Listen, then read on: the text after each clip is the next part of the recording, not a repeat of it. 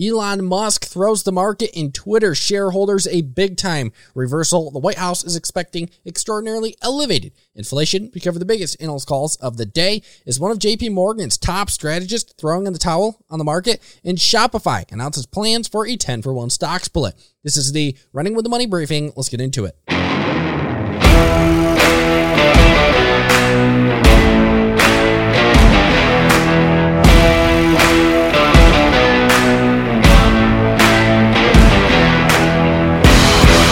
Is up, and welcome to another episode of the Running with the Money briefing powered by Pounding the Table. I'm your host, Luke Dene, and welcome. The market's moving significantly to the downside today. Dow Jones finishing down 413 points, NASDAQ down 299, and the S&P 500 down 75.75 points today. Now, shifting into the biggest headlines of the day, the first one we have to cover is, of course, this headline out of Twitter and Mr. Elon Musk saying that he will no longer be joining the board and taking that board seat after purchasing roughly a 9% stake in the company. This has been a headline we have been following and the market has been following throughout the past now week and a half, two weeks. Major headline absolutely rattling the markets, but Elon Musk now saying that he will not be joining Twitter's board. And this is very big because on April 5th, he said he'd be joining the board, and that came just a day after he disclosed that he had purchased all of this Tesla stock. And also, that board seat was going to put a 14.9% cap on the amount Elon Musk could purchase of Twitter stock. So this is really big because now it opens the door, according to analysts, for a hostile takeover by Elon Musk. But we're to get into that in a minute. The first thing I want to cover is Twitter's statement. Actually, it came from the CEO on his Twitter page. She said, quote, team, Elon Musk has decided not to join our board. Here's what I can share about what happened. The board and I had many discussions about Elon joining the board and with Elon directly. We were excited to collaborate and clear about the risk. We also believed that having Elon as a fiduciary of the company, where he, like all board members, has to act in the best interest of the company and all our shareholders, was the best path forward. The board offered him a seat. We announced on Tuesday that Elon would be appointed to the board contingent on a background check and formal acceptance. Elon's appointment to the board was to become officially effective for 9. But Elon shared that same morning that he will no longer be joining the board. I believe this is for the best. We have and will always value input from our shareholders, whether they are on our board or not. Elon is our biggest shareholder, and we will remain open to his input. There will be distractions ahead, but our goals and priorities remain unchanged. The decisions we make and how we execute is in our hands, no one else's. Let's tune out the noise and stay focused on the work and what we're building. So, Elon Musk reversing his decision to join Twitter's board and letting the Twitter team know. Now, what a lot of people are focusing on is that last little part out of the CEO where he says there will be distractions ahead. And not only that, but really the whole entire action of Musk not joining the board once again is opening up the possibility of a complete takeover of Twitter. And that's some of the speculation here. So we actually got commentary from Gordon Haskett's research advisors, Don Bilson, and he wrote about this in a note on Monday per CNBC. He said, quote, this weekend's change up spares the company from having to deal with a renegade director tweeting about board level discussions. That would have been untenable.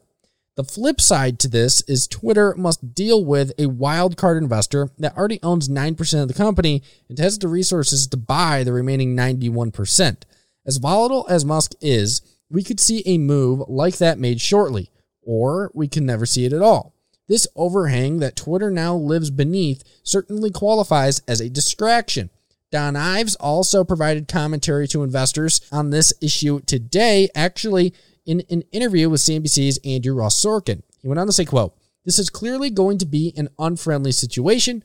Instead of Musk in the boardroom in the corner just saying nay or agreeing on certain board candidates, I think now it really goes to the point that in the coming days, I think we'll start to see if he's going to go more hostile, more active. That's what the street's focused on. So the street and investors focusing on whether Elon Musk is going to get more hostile here. I mean, really he does have the resources to go after a potential takeover of Twitter. It's definitely going to be interesting to see what happens here. But the big headline out of last night going into today is that Elon Musk will no longer be taking on that board seat. Now, shifting into some comments out of the White House that we definitely need to cover in relation to inflation. So tomorrow morning, 8:30 a.m., we have that consumer price index CPI reading report that will be dropping and all eyes are on that. The market is fully focused on that, of course, because we have inflation and everyone's focusing on what in the world is happening with inflation. How is this inflationary report going to come out? Well, the White House has pretty much said what they believe this CPI report is going to show. In fact, White House Press Secretary Jen Psaki said today, we expect March CPI headline inflation to be extraordinarily elevated due to Putin's price hike. We expect a large difference between core and headline inflation, reflecting the global disruptions in energy and food markets. So, really the only difference between headline CPI and core CPI is, of course, the exclusion of energy and food from core CPI. That's the only difference. But the White House is expecting a quote, extraordinarily elevated inflation read for the month of March per the CPI.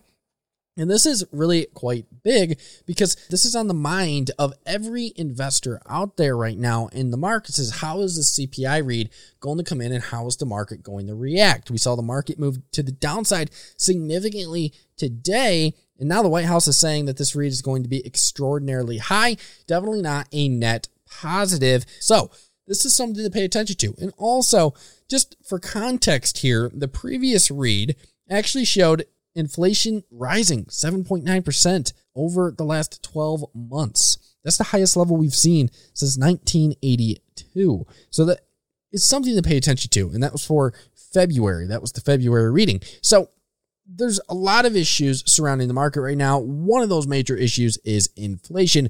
The White House saying they have big time expectations and they're trying to pin a lot of the blame on Russia. Not sure you can necessarily do that. Many will argue that, but we are here to give you the news and report on what they say. And this is what the White House is saying, maybe spooking some investors today.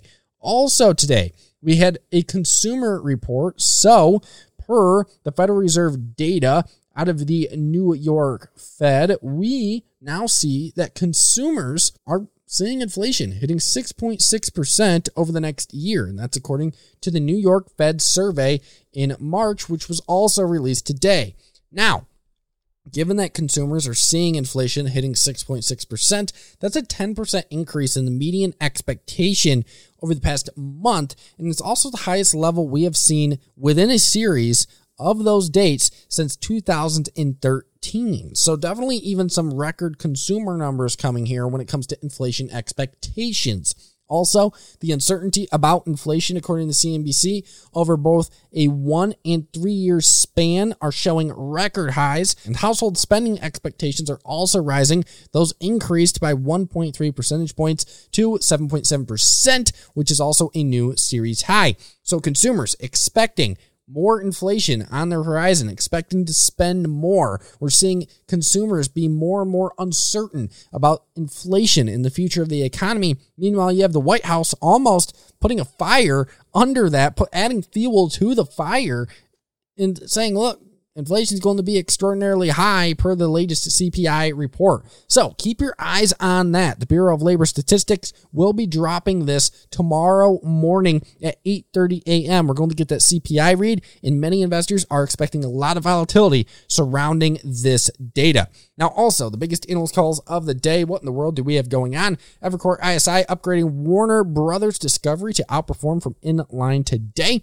They go on to say, quote, we think the shares are undervalued with a 14% 2023 levered free cash flow yield and a path to growth free cash flow per share at a double digit rate per year thereafter. So it's pretty much a free cash flow call on free cash flow yield and a path to grow the free cash flow per share. Baird downgrading Nvidia to neutral from outperform today as well. The firm to say, quote, we believe order cancellations recently started in consumer GPUs, driven by excess inventories, a slowdown in consumer demand reflected by an ongoing reduction in graphics card pricing.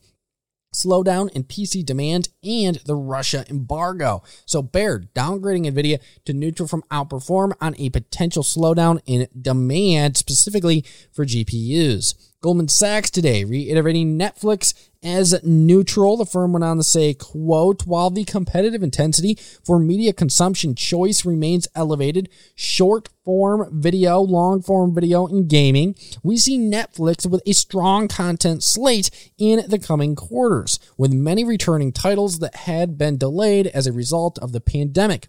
Against that backdrop, we remain neutral rated on Netflix and lower our PT from $450 to $420 on the back of shifts in subscriber growth. An interesting call out of Goldman Sachs on Netflix. Atlantic Equities reiterating Coinbase is overweight today. The firm went on to say, quote, while near-term fundamentals have been challenging for Coinbase, we believe that there is potential for a rebound in both price and volumes through 2022. Atlantic Equities, a believer in the longer-term thesis and potential for Coinbase. We also had UBS reiterating Microsoft as a buy. The firm went on to say, quote, we now believe that the Office 365 juggernaut is likely to begin a gentle deceleration given high penetration and the pandemic backslash work from home benefit starting to fade.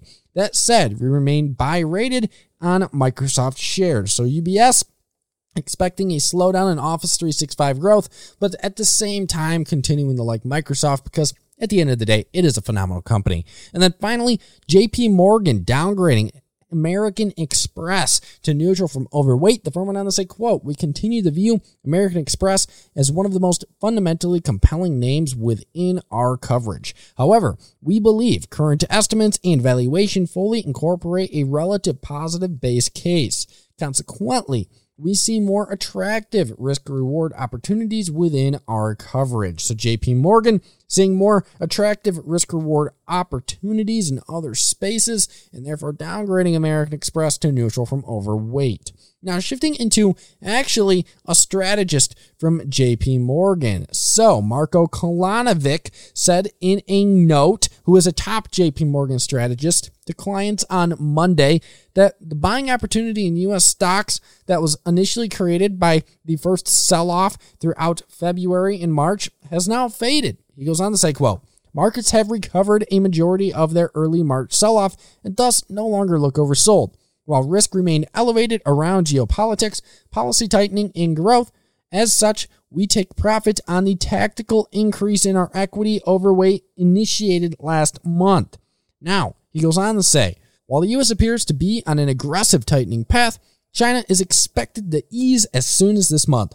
As such, we increase our overweight of emerging markets versus domestic market stocks. We also maintain our large strategic overweights of commodities and energy stocks given structural supply and demand drivers. So it seems that Mr. Kolanovic is no longer outlandishly bullish on the U.S. equities market and is more bullish and expects better returns in emerging markets, which was a big time note that also shocked the markets today. It is also important to note that he's still somewhat optimistic about U.S. stocks. In fact, his S&P 500 price target for the end of the year is still 4,900, which is roughly 9% above where the index closed last Friday. So this is all something to keep in context, but much less bullish commentary coming out of JP Morgan's Kolanovic. And then shifting into our final headline of the day. Shopify announcing a planned split 10 for 1 and this is all of course reliant on approval. Now digging into those details, this proposed 10 for 1 split will of course be put into action on their Class A and Class B shares. It's subject to approval by at least two thirds of shareholders. And it's also important to note that if this is approved, this will actually go into action. It will occur on June 28th. Also, Shopify announcing that they are attempting to get a founder share for their CEO, Tobi Lütke, and where there was actually some commentary coming out of Robert Ashe, who is Shopify's lead independent director. He said, quote, Tobi is a key to supporting and executing Shopify's strategic vision, and this proposal ensures his interests are aligned with long-term shareholder value creation. So in essence, what they're attempting to do is get Shopify's board to authorize and issue a new class of non-transferable quote founder shares to their CEO, Tobi Lütke, which would give him roughly a total voting power of 40% as the executive. So, some big moves going on when it comes to shares and structure of their shares over at Shopify. But that is the final headline of the day. We will be back tomorrow, of course, to cover the biggest headlines of the day and biggest moments. But until then, I want you to go give my boys over at Pounding the Table a listen at Pounding the Table, any real podcast, including Apple Podcast and Spotify. Also, please go and give me and my team a follow at Running With The Money on Instagram and Facebook, or follow me at Luke Dene on Twitter. In the meantime, it's the Profit Trade On, and I will see you tomorrow.